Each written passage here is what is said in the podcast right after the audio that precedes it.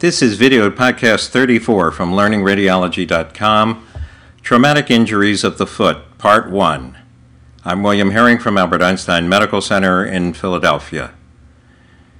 In this podcast, we're going to talk about fractures of the fifth metatarsal, stress fractures, fractures of the tarsal navicular, and calcaneal fractures. First, some normal anatomy. The tarsal bones consist of the first cuneiform, or the medial cuneiform, the second cuneiform. The third cuneiform is not well seen on this particular frontal view. It's also sometimes referred to as the lateral cuneiform. The tarsal navicular, here with the N on it, the cuboid, the talus, and the calcaneus.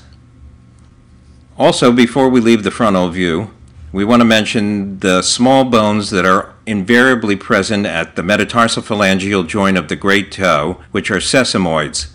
These are well corticated, usually oval or elliptically shaped bones that should not be mistaken for a fracture. They, again, are smooth and they're well corticated. On the lateral view, we can see the talus that articulates with the tibia, the calcaneus, the tarsal navicular, the cuboid, the cuneiforms overlap each other, and of course the metatarsals and the phalanges. The junction between the hind foot, consisting of the talus and calcaneus, and the midfoot is called the Chopart joint, and the junction between the midfoot and the metatarsals is called the Lisfranc joint. Avulsion fractures of the fifth metatarsal are the most common fractures of the fifth metatarsal.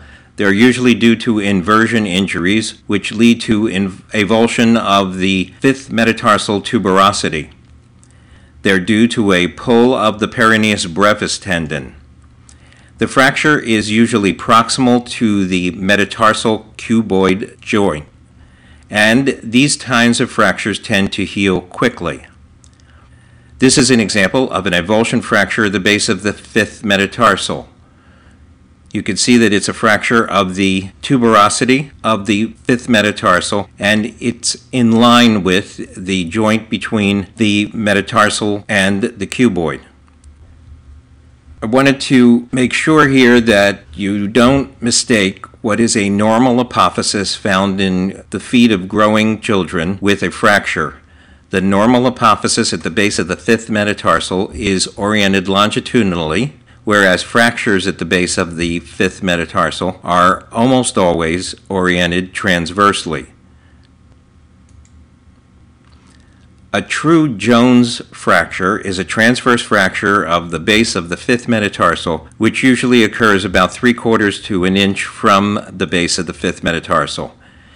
Jones fractures tend to heal more slowly than do avulsion fractures of the fifth metatarsal, and there is an increased risk of delayed or fibrous union with Jones fractures. This is an example of a true Jones fracture of the base of the fifth metatarsal. You can see that the transverse fracture is about three quarters of an inch from the joint between the metatarsal and the cuboid bone. Stress fractures of the metatarsals are generally believed to be produced by repetitive microfractures. They tend to occur in individuals who have repetitive injuries, such as soldiers or dancers. The damage leads to mm, first microcallus production and eventually gross callus production. There is buttressing of the bone as it remodels to accommodate for the stress, and that leads to endosteal thickening. In the foot, the second and third metatarsals are the most commonly fractured. Conventional radiographs are almost always obtained first, but they are relatively insensitive, especially early on in demonstrating stress fractures of the metatarsals. Within the first week, they can show only about 15% of all stress fractures. When they are positive, they demonstrate periosteal reaction and endosteal thickening. Technetium 99M bone scans are considered the gold standard. They are virtually 100% sensitive, and they are sensitive to stress fractures as soon as 72 hours after the injury. Unfortunately, they're not as specific as they are sensitive, so that conventional radiographs need to be obtained in association with the bone scan. MRI is both extremely sensitive and very specific, but it is also expensive. This is an example of the periosteal reaction, which is classical for a stress fracture, in this case of the shaft of the third metatarsal. The fracture line itself is not visible, but the reaction to the fracture is. This is a more gross example of periosteal reaction surrounding a stress fracture of the shaft of the third metatarsal in another patient.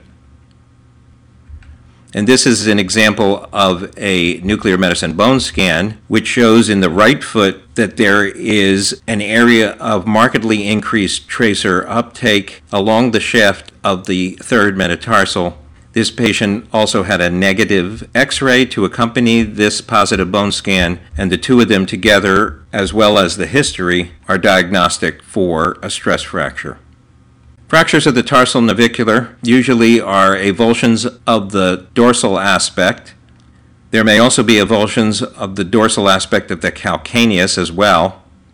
These are secondary to twisting forces of the midfoot they require a lateral projection on conventional radiography in order to be seen, and they tend to be treated conservatively. This is an avulsion fracture of the dorsal aspect of the tarsal navicular. You can sometimes see the same finding along the dorsal aspect of the calcaneus. Calcaneal injuries are the most commonly fractured tarsal bone. They're sustained usually in falls or jumps from a height. They can be classified as intra-articular, which comprises the vast majority, or extra-articular. It is important to evaluate involvement of the subtalar joint and the amount of depression of the posterior facet of the calcaneus, both of which usually require a CT scan. There are injuries that are associated with calcaneal fractures. There may be other fractures of the foot or ankle in up to a quarter of cases. You should always obtain a view of the thoracolumbar junction because there may be fractures of the thoracolumbar junction in up to 10% of patients. Calcaneal fractures are bilateral in up to 9% of patients, and in about 10% of patients, a compartment syndrome develops which can lead to soft tissue injuries or nerve injury. These are the landmarks on the superior aspect of the calcaneus, which enable us to measure Böhler's angle, which is an important angle in determining the degree of depression of the calcaneus a line is drawn from the anterosuperior spine of the calcaneus to the posterior facet of the subtalar joint, which is the highest point of the calcaneus. A second line is drawn from the posterior facet of the subtalar joint to the posterior tuberosity of the calcaneus, on which the Achilles tendon inserts. And then the angle between these two lines is measured in normal people, it measures between 20 and 40 degrees. This patient has a fracture of the calcaneus, which is shown by the red arrow. And if we look at Böhler's angle in this patient, it becomes obvious that it is flattened and measures much less than 20 degrees. It measured about 8 degrees in this patient. Here's a patient who has a fracture of the calcaneus in which Böhler's angle is zero degrees. The fracture of the calcaneus is a comminuted fracture.